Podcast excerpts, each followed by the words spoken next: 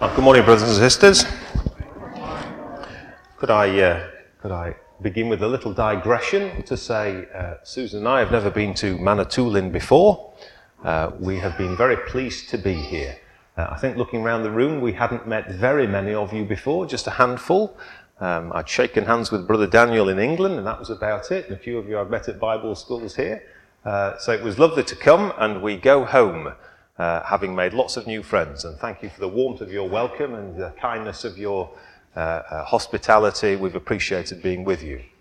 And this, uh, this final Friday is a nice touch 17 degrees and cloudy. That makes me feel right at home. That's, uh, that's, the, height of, that's the height of summer for a, a man from England. So thank you very much. Uh, we're going to finish uh, our, our, week together, brothers and sisters, by just uh, uh, drawing some final thoughts from this wonderful prophet Jeremiah. Uh, we've largely finished uh, his life story now, um, but I just want to make sure we've appreciated um, his personality, his character, his type of the Lord Jesus Christ, because he is helping to bring us to our, our Saviour. And it might just help us uh, appreciate how we should be responding in times of difficulty and in times of good as we await for that great day when Israel is restored and they have the Lord Jesus Christ, this righteous branch, reigning over them whilst sitting on the throne of his father David. Uh, he means, his name means, whom Yahweh has appointed. Uh, and here was a man specifically appointed for the time uh, to do this particular work. Uh, and, and, brothers and sisters, we are, we are the same, you know. I know it might not be quite so dramatic and it might not be quite so emphatic, uh, but the Lord is calling out a people for his name, and he is calling you and me, and has placed us in a particular part of society or a particular location or a particular place in our community, uh, and maybe he has some work for you to do.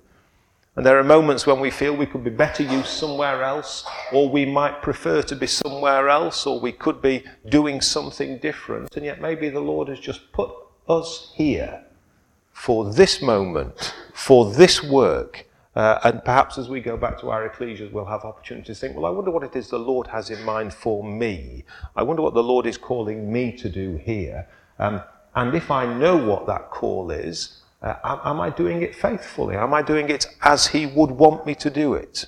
Uh, or, or am I kind of bristling a little bit and feeling uncomfortable and a bit dissatisfied that these are the circumstances uh, in which we have been called? Uh, we looked very briefly at those middle chapters, didn't we, in, uh, uh, in, in, this prophecy, 30 to 33. Uh, uh, but, but it gives an insight there, doesn't it, in the center of the book as to what Jeremiah had in mind I know he was receiving that under inspiration. Uh, I'm sure it meant something to him.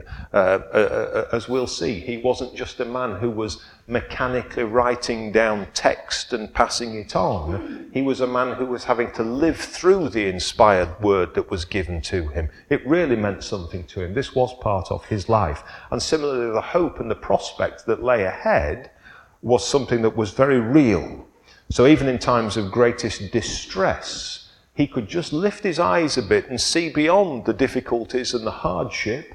Um, even in those bleakest of moments when he's down in some, uh, uh, some uh, um, muddy dungeon pit that was almost certainly a place of death, he would not give up hope. He was looking beyond uh, to something that lay ahead. Uh, and of course, uh, in those middle chapters, we get a very clear sense, uh, and in this little section of verses that Brother Peter has read for us, we've got a very clear impression that Jeremiah could see his Saviour. He could see the branch, the one who would be called, the one who would be the Lord's righteousness uh, to come and to reign, uh, which is marvellous, really, isn't it? Uh, I don't know that we always give credit to these Old Testament faithful uh, individuals about how much they could see the Lord Jesus Christ. Uh, I, I, I like to think it was more than we give them credit for. When Moses was making his decision, he was, he was esteeming the riches of Christ to be greater than anything that Egypt could be, uh, could be offered, uh, anything Egypt could offer to him. Uh, Jeremiah, too, in all these difficulties, he could see um, his Saviour clearly. He was looking for a new King priest who would bring salvation to his people. Uh, and in the words that we read in Jeremiah, um, uh, we can see that this wasn't just a return in 70 years' time, uh, this was something that was far greater. Uh, we've made a mention, haven't we, in our, in our um, uh, classes this week, uh, of the impact that Daniel and Ezekiel and others were having uh, in Babylon. Uh, we observed, didn't we, that when Mattaniah came to the throne, it was Nebuchadnezzar who converted his name, uh, who changed his name to Zedekiah, the righteousness of Yahweh, which we found quite peculiar for a Gentile king. Come with me to Ezekiel chapter 17, please, would you? just one or two other little insights about uh, possibly Daniel's work, possibly Ezekiel's work, possibly the work of other faithful men as they influenced the higher echelons of Babylon. Um, Ezekiel 17 and reading at verse 11. Uh, Moreover, the word of the Lord came unto me, saying, Say now to the rebellious house, Know ye not what these things mean? Tell them, Behold, the king of Babylon is come to Jerusalem, and hath taken the king thereof and the princes thereof, and led them with him to Babylon, and hath taken of the king's seed, and made a covenant with him, and hath taken an oath of him he hath also taken the mighty of the land, that the kingdom might be base and it might not lift itself up. So, so here is uh, um, a picture in the prophecy of Nebuchadnezzar bringing the nation of Judah into subjection. Uh, and it's telling us very clearly that the king is taken in verse 13 and an oath is being made. Uh, and we can imagine what that oath is. The oath is one of loyalty and allegiance. You are now my subject nation. You are now in subjection to me, and you will serve me as king of Babylon. Uh, and that's what the prophecy uh, um, is, uh, is setting out for us there. You just come back to the historical records, though, in 2 Chronicles 36, when this actually occurs, Second Chronicles chapter 36.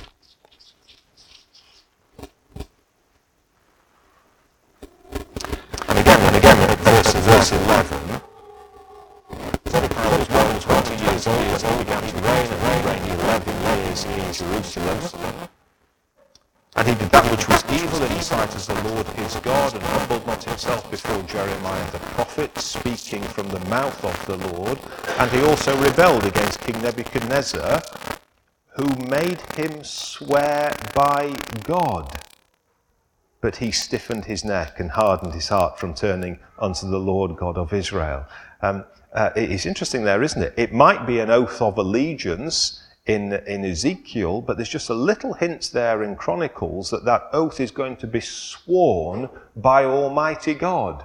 That was the benchmark which Nebuchadnezzar um, uh, wanted to um, um, uh, make this oath uh, with Zedekiah, uh, and it could be um, uh, some inference in there of an allegiance to God as well. Swear by God um, that you will be a nation that will behave in this way.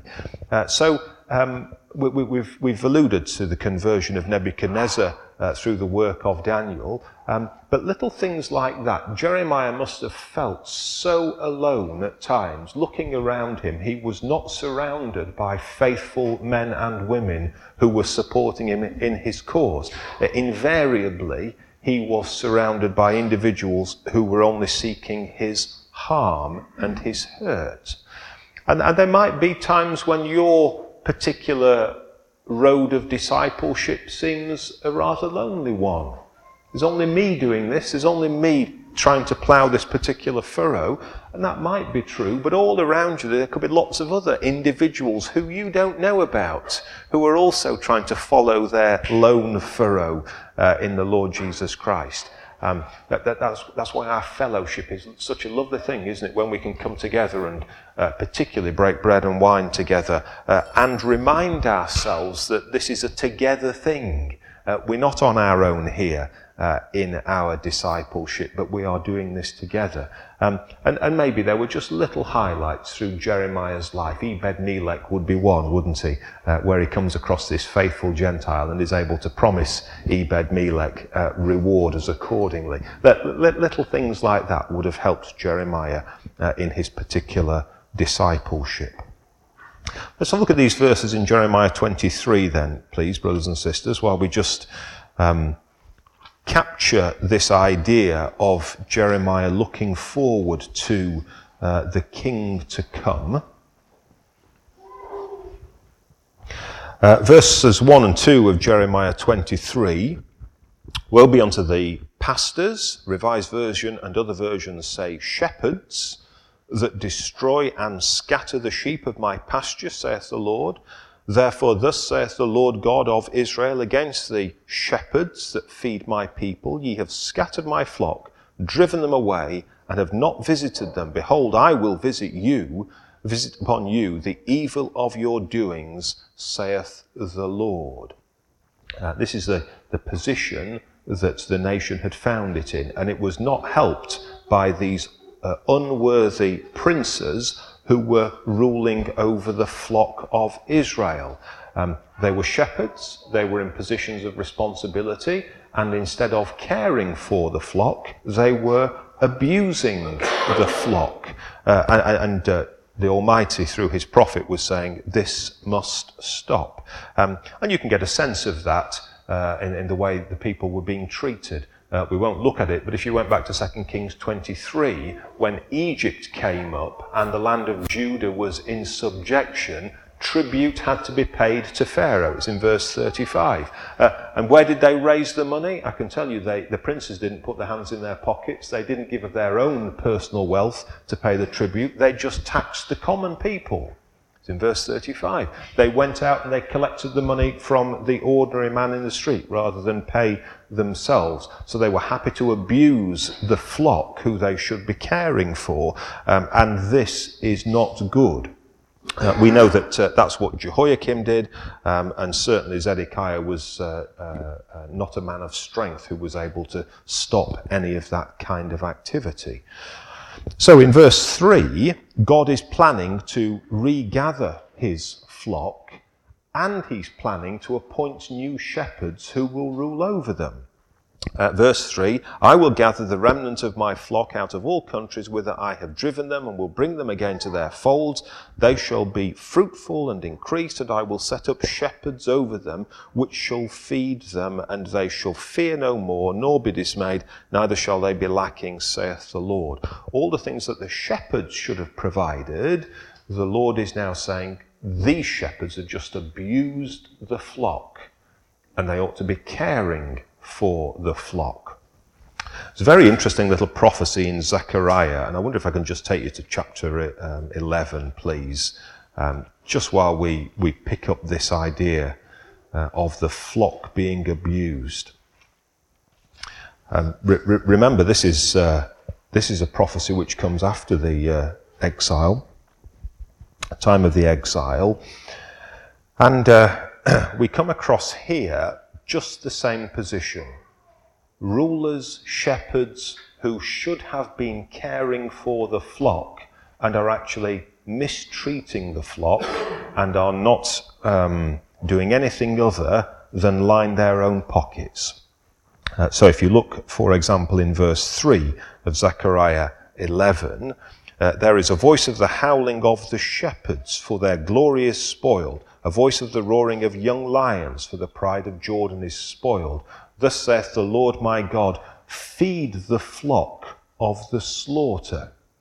And what that phrase is indicating is that uh, these shepherds should be feeding the flock instead of slaughtering the flock, but they were abusing the flock so that it was now a flock that was being slaughtered and not being cared for. And of course, when anyone accused the shepherds of abuse of the flock, um, well, they, they respond, don't they? Um, whose possessors, verse 5, slay them and hold themselves not guilty.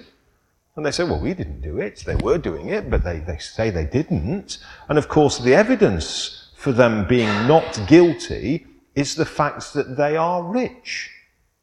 They that sell them say, Blessed be the Lord, for I am rich and their own shepherds pitied them not. Um, and, and, and, they, couldn't, they couldn't think that they were, they were guilty of anything like this because actually they were wealthy and therefore they were being blessed by the Lord. So they must be doing the right things, they must be behaving properly. Um, and the, the Almighty is furious in the way they are abusing his flock. So, um, in the end, verse 6, he will have no more pity. And verse 7, I will feed the flock that's being slaughtered, says the Almighty. If these shepherds that, I, that I've appointed will not do it, I will appoint a shepherd and I will feed and it, I will make sure that this is done properly. Uh, and you can carry on down, and you know where this prophecy goes because eventually it takes us uh, to this, uh, this great shepherd who does this work for the people. Um, and in, uh, in verse 12, um, this new shepherd who has arrived and has united and has treated the flock well, he gives the flock an opportunity to respond and say, Thanks for that.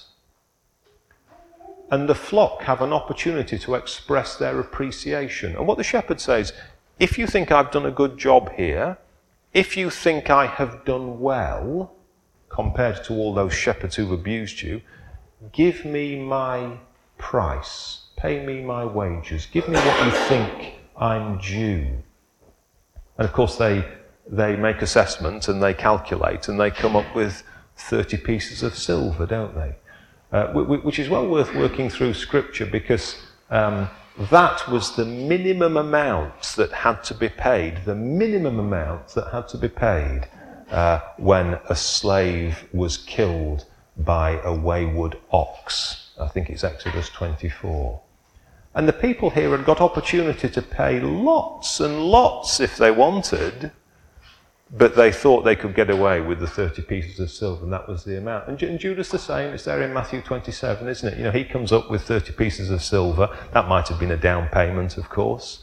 Um, but, but, but it's an interesting little, little thought, isn't it? That when the flock has been abused, and the Almighty intervenes by sending a new shepherd who will treat the flock fairly, you'd think the flock would be really appreciative. But they actually respond by just paying the minimum amount. Uh, and I'm looking out at all of you and I'm looking at me now because the Lord Jesus Christ has come and cared and provided and given and made available everything that we possibly need. And there's a moment now for us to show our appreciation. Uh, and the temptation is to think that, well, we give lots back. But the reality might be that we just give the minimum. Yeah. We held him as one who was despised, and we esteemed him not. We didn't give more than we should. So, so, so, in all these things, brothers and sisters, particularly with the life of Jeremiah, it's easy to kind of stand on the sidelines and look in and we can see that Jeremiah had it really tough, and we can see that the flock, the people, uh, were really bad, and the kings were really bad, and they deserved to go into captivity. This whole scripture is saying to us, you just insert yourself. And we tend to insert ourselves as a, as a Jeremiah, someone who's persecuted and hard done by. We don't insert ourselves as a wayward people we don't insert ourselves in the text uh, uh, uh, and think of individuals who need to repent and turn back to God and, and make sure that we have our priorities right. We don't always think in that way, do we? So maybe in our reading of Jeremiah and the prophets and our assessment of the people of Israel, we ought to just uh, uh, reassess and say, well, where do I belong in this? Am I in need of personal reform? Am I in need of some change rather than just being critical here of these people. Uh, back in Jeremiah 23, um, Jeremiah, we've already mentioned, could see beyond the present difficulty. This is, this is what's going to keep him going. This can be the only thing that would keep him going. Therefore, um, sorry, verse uh, 5. Behold, the days come, saith the Lord, that I will raise unto David a righteous branch, and a king shall reign and prosper and shall execute judgment and justice in the earth.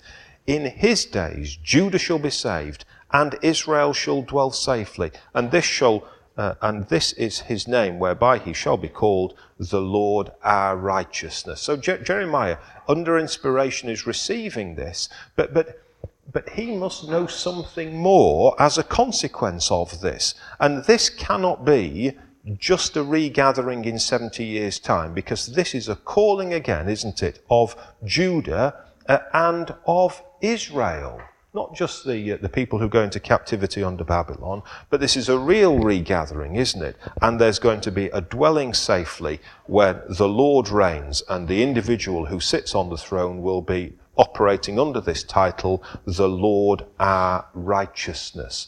Uh, and Jeremiah is able to look beyond that.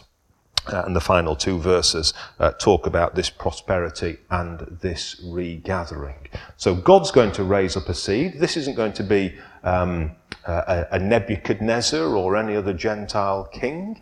Um, the word raise there is quite interesting. If you look at it in the Septuagint, it's, uh, it's about raising from the dead. There's a, there's a sense of that behind it. So, so this is a, a particular uh, raising up which is going on here. Um, and he would be righteous in a way that Zedekiah and other kings have not been. Uh, and he's going to be called the branch. Uh, and there's lots of language that you know through the Old Testament in Isaiah 4 and Isaiah 11 and Isaiah 61, uh, uh, all those cross references that you can chase and connect this together, this root out of the stem of Jesse and he will rule wondrously. Uh, verse 6. And all this is happening when um, uh, Israel and Judah are regathered. Looking ahead to the kingdom, to that promise of the kingdom, um, is the thing that will keep us going. I know it's a, it's a simple thing to say, brothers and sisters, and we, we, we repeat it often, don't we? We're trying to seek first the kingdom of God. Uh, but that will be our mainstay. That will be the thing that will keep us going. Whatever your challenge today, whatever your difficulty tomorrow, um, that's only temporary. That is only passing. That is only a short term thing. Lift your eyes and look beyond, and there's eternity stretching out with this most marvelous blessing for all those who can see it. Um, that's how Jeremiah operated. That's certainly how the Lord Jesus Christ operated. We know that who, for the joy that was set before him, could endure the cross. Can I just show you one other little reference in John 13, please? Um, and there are plenty of these. When you're reading the gospel records, um, look out for the occasions where Jesus is not bogged down in the difficulty of the day, but has lifted his sights to something else. And it comes ever so many times. Uh, here's a really nice one. John chapter 13, uh, you will know through the, uh, through the record of John, we have this, this repetition. Um, his hour had not yet come. It, it was not the time because his hour was not yet come. And we get that several times through the Gospel of John. Uh, and if I ask you now, what was the hour that was coming? Um, almost certainly you will have in mind, well, it was the hour of his arrest and trial and crucifixion and death. That was the hour that was coming. Uh, and, and that might be right. But look in 13, verse 1. Now, before the feast of the Passover, when Jesus knew that his hour was come, that he should depart out of this world unto the Father. You see, that was the way Jesus looked on the hour. He wasn't looking, it on, uh, looking on it as the hour of his difficulty where he would be cruelly treated and, uh, uh, and beaten and crucified. He was looking on it on the hour on which he would depart to the Father. Yeah, he was seeing the, the, the positive side of it. That's, that's what it would lead to. Um, and, and so too for us, brothers and sisters, in all these things, let's not be burdened by the challenge of the moment, but let's lift our eyes and say, This is taking us to the kingdom. This is the road to the kingdom. And look at the glory and the prospect that lies ahead. That's such a lovely, positive thing for us, isn't it? When we think of Jeremiah as a prophecy for the Lord Jesus Christ, um, Matthew, in particular, comes out particularly strongly. Always look at the, the cross references there. Um, we have Rachel weeping for her children in Matthew chapter 2, which is a quote out of Jeremiah 31.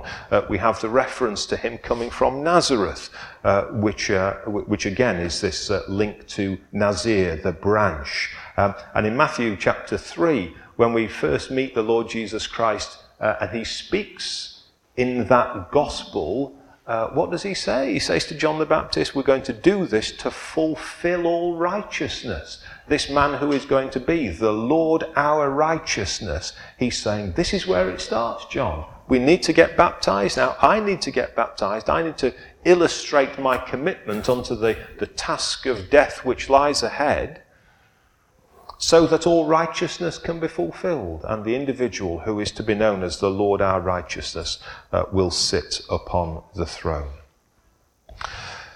Um, let's do a little bit of Bible work if, you'll, uh, if, if you feel like uh, turning a few references, brothers and sisters. Um, it's, it's appropriate, I think, that we, that we just pick up some of these uh, similarities uh, between the Lord Jesus Christ uh, and Jeremiah the prophet. And, and, there are very many of them. Uh, some of them we have looked at. Uh, just to be clear, uh, Jeremiah witnessed for 40 years. We've talked about that, haven't we? 18 years in Josiah's reign, 11 years in Jehoiakim's reign, 11 years in Zedekiah's time. All adds up to 40 years. And he's saying 40 years for 40 years, the temple is going to be destroyed. It was there in, in chapter 7 of Jeremiah. Let's just uh, remind ourselves of that. Jeremiah chapter 7, um, verse 4 Trust ye not in lying words, saying, The temple of the Lord, the temple of the Lord, the temple of the Lord are these. For if you truly amend your ways and your doings, if you truly execute judgment between a man and his neighbour, if you oppress not the stranger and the fatherless and the widow, and shed not innocent blood in this place, neither walk after other gods to hurt them, then will I cause you to dwell in this place. But if you don't do that, then the consequence is, uh, is the opposite, isn't it? Uh, and this was Jeremiah's message of the temple being destroyed. So for 40 years, he's warning about a destruction of the temple, and that's exactly what the Lord Jesus Christ was doing, wasn't it? He was predicting the destruction of the temple. Um, Matthew 24, let's just uh, uh, keep a finger in Jeremiah. Let's just remind ourselves of the New Testament occasion. Matthew 24, verse 1 Jesus went out and departed from the temple, and disciples came, for, uh, came to him for to show him the buildings of the temple. And Jesus saith unto them, See ye not all these things? Verily I say unto you, there shall not be left here one stone upon another that shall not be thrown down. A very dramatic prophecy uh, when they were showing him the wonders of uh, Herod's temple as it had been built at the time. And 40 years later, in AD 70, of course, uh, that great destruction took place. Uh, we, we, we, mentioned briefly, it's not on the screen uh, this morning, but we mentioned briefly yesterday, uh, didn't we, about uh, the temporary uh, lifting of the siege of Jerusalem in the days of Jeremiah when Egypt came up and uh, in chapter 38 the, the, the, siege was temporarily lifted. That's exactly what was going to happen, of course, in AD 70, wasn't it? And, and maybe the, the Bible um, knowledgeable individuals of Christ's day, you know, not only would they be able to uh, hear his words about not returning to the city when you see Jerusalem encompassed by armies. Don't bother going back into the city. Um, maybe they could pick up on the real life example in Jeremiah's time when the siege was temporarily broken. Opportunity for individuals to uh, flee if they wanted, uh, and same in AD 70. So, all these things have a lot of parallels. Um, we remember in Jeremiah chapter 11, let's have a look in Jeremiah chapter 11, that uh, Jeremiah's message was to go throughout the land. In verse 6, the Lord said unto me, Proclaim all these words in the cities of Judah and in the streets of Jerusalem, saying, Hear ye the words of this covenant. So there was Jeremiah with his instruction to travel round the whole province of Judah and witness to the cities uh, and uh, uh, then return to Jerusalem and witness in the streets there. Um, I've put a reference there of Luke chapter 10, verse 1. Of course, there are plenty of examples where the Lord was going out and witnessing. I think that occasion is where he sent out the, uh, the 70 in pairs to, uh, to go into all cities, and he would then follow uh, in order that he could preach the gospel of the kingdom of God. Uh, the, uh, the message of repentance was clear. Um, if you turn to me, you shall find rest for your souls. Um, same kind of idea in Jeremiah chapter 6, verse uh, 16. Thus saith the Lord, Stand ye in the ways, and see, and ask for the old paths wherein is the good way, and walk therein, and ye shall find rest for your souls. But they said, We will not walk therein. Um, uh, if only the Lord was standing before us and saying, I've got a way that leads to rest. I've got a, a, a way that's straightforward uh, a way that I walk that is going to be easy in terms of burdens. Why don't you walk that way? Why would anyone say, actually, I prefer this road over here? Why would anyone do that, brothers and sisters? Uh, and yet, how many times do we wake each morning and decide to go down this road instead of that particular road? Uh, and of course, the Lord Jesus Christ um, Matthew 11, 29. Take my yoke upon you. My burden is easy. My way is light. Why don't you try that? Um, uh, little uh, similar message which the Lord is offering there. Uh, Jeremiah 11, again, we, we picked up on this, didn't we? Where uh, he comes to Anathoth in verse 21 and speaks to his own brethren. Uh, and the response was they wanted to kill him. Um, and I'm sure on uh, Tuesday, was it, uh, we had a look at John chapter 7, verses 1 to 3, where at the Feast of Tabernacles, six months before the Lord Jesus Christ was to be arrested and crucified, his brothers were saying, Why don't you go to Jerusalem? Why don't you go down into Jewry, into Judea, where all your enemies are? Because they too uh, wanted to see him killed. And we get the, uh, the very extreme position in Jeremiah 12 and verses 5 and 6, uh, where it says clearly there that even the brethren, the house of thy father, um, do not believe the things he said, and uh, neither did Christ's brethren. Uh, so all these things were, were pointing towards similarities with the Lord Jesus Christ. Jeremiah 11 at verse 19, we get reference to uh, a lamb being led to the slaughter uh, such a rich type of the Lord Jesus Christ, whether you're looking in Isaiah 53 or John chapter 1 or Revelation of the Lamb slain before the foundation of the world, uh, all these types here, and uh, Jeremiah has it uh, uh, in this chapter as well. Um, in Jeremiah 19 and verse 7 and 8, just one example of the, the destruct Jerusalem being spoken about. Um, Jeremiah 19, verse 7 I will make void the counsel of Judah, the Jerusalem in this place, and I will cause them to fall by the sword before their enemies, and by the hands of them that seek them.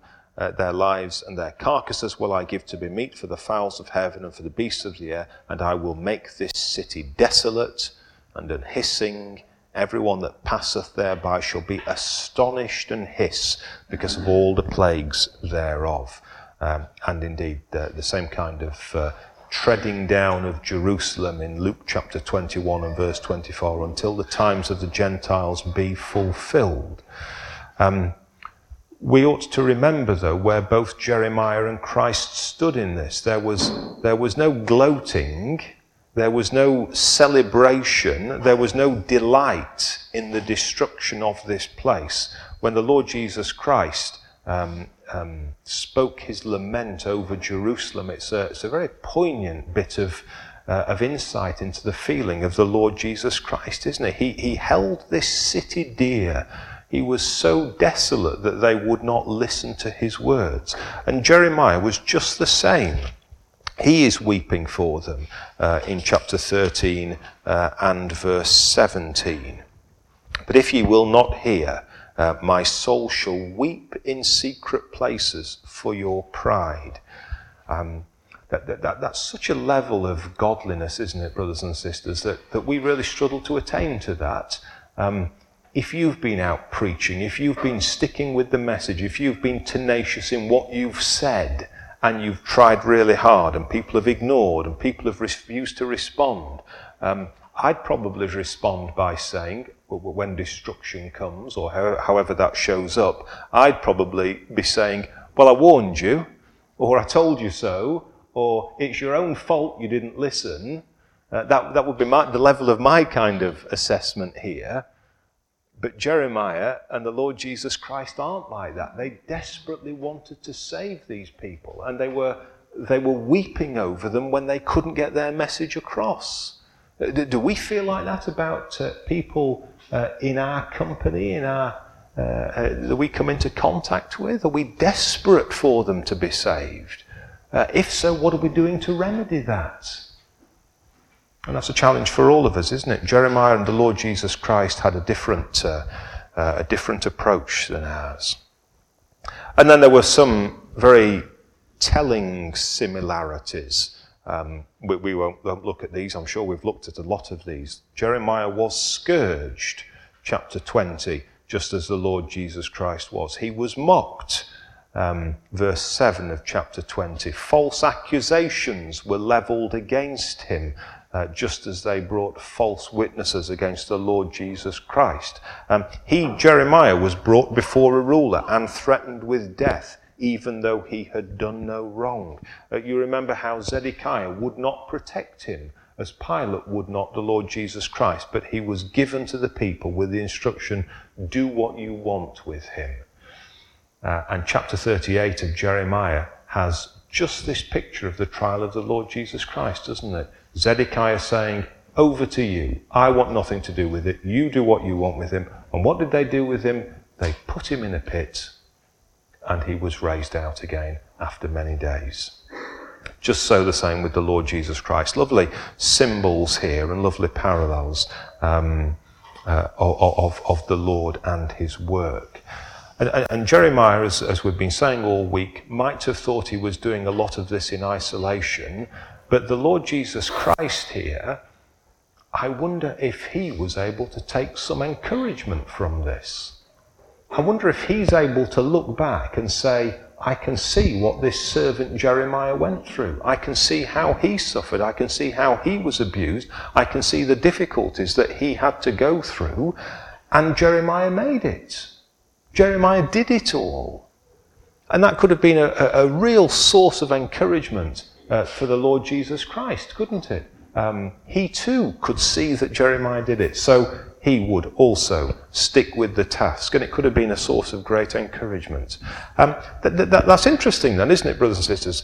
When, when things are bad for us, when things are bleak for us and not going well, the first reaction is to start to feel sorry for ourselves. Why is this happening to me? Why have you chosen this for me, Lord? Um, the second response is to pray about it um, but often that prayer is, please will you remove the difficulty? Please will you remove the burden? I'd like it to be nice and easy again. Uh, that, that, that's often where we get to. Um, the Lord Jesus Christ, the, the, the, Lord Jesus Christ, of course, was different to this, and Jeremiah was different to this, um, and they were learning from the experiences of others. And it might just be, brothers and sisters, that you are suffering something or being asked to face something because a brother or sister over here needs to see an example of how to bear it. It could just be that. Have a look with me at 2 Corinthians chapter 1, please, would you?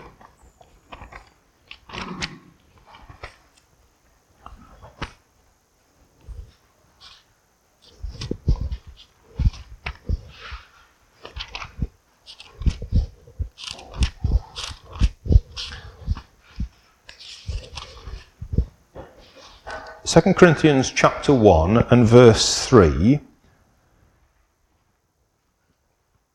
Blessed be God, even the Father of our Lord Jesus Christ, the Father of mercies and the God of all comfort, who comforteth us in all our tribulation, that we may be able to comfort them which are in any trouble, by the comfort wherewith we ourselves are comforted of God. For as the sufferings of Christ abound in us, so our consolation also aboundeth by Christ. It, it, it, might just be, brothers and sisters, that you are suffering something um, and you might not be able to work out why you're having to go through it. But Corinthians is telling us here, well, it might be then because you, once you begin to experience the comfort of God, you can share that comfort with others. But this brother or sister over here might see the way you deal with that suffering, and it could be a source of great encouragement and help to them. So it might not have a direct purpose in your life, but it could help someone else.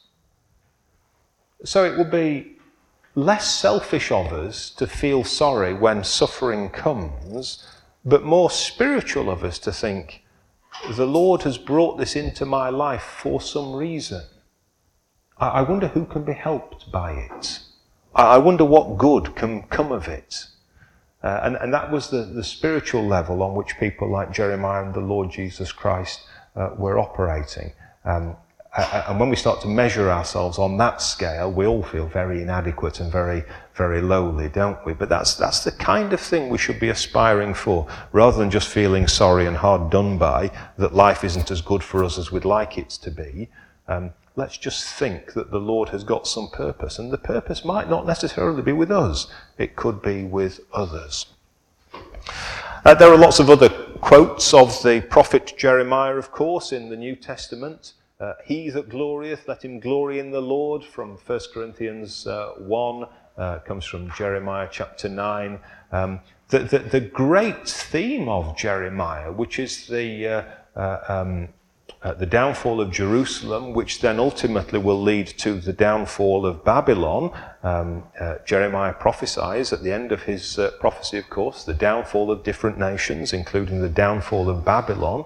Uh, well, that's exactly what's going to happen, isn't it? Um, uh, this great invasion from the north, this great taking over as the city is taken into captivity, then the uh, intervention of the Lord Jesus Christ and the saints, uh, and the downfall of Babylon and all her uh, associates. That's the picture, and Jeremiah's got there first. Um, and then this great promise that your names are written in heaven uh, that we have in Luke chapter 10 and uh, contrasted with Luke chapter 8, uh, John chapter 8, where the Lord Jesus was writing names possibly in the earth. That comes from Jeremiah chapter 17.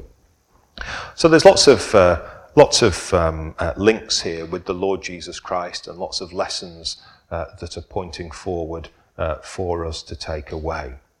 So we've worked our way carefully. Um, but rather superficially, I have to confess, and, uh, and you will know that uh, through the life of Jeremiah. Uh, but there might just be something there which helps us to, to go away and, uh, and look again at the text and try and appreciate what was happening uh, in the life of this particular man. Um, he was a man who was devoted completely to the Word of God. Even when delivery was difficult, and he might not have wanted to, uh, uh, to do the task. He stuck with it. Um, he was a man who had the vision. He invested in his inheritance, knowing that one day he would be able to uh, collect it. He knew that fields will one day again be bought and sold, and he has his uh, uh title deed ready for his plot in the promised land. Um, he was resolute. Um, he prepared, he got going, he delivered the message, and if ever he was dismayed, he just pressed on, he just hung on. Um, uh, and I'm sure his life would be one of encouragement to the Lord Jesus Christ.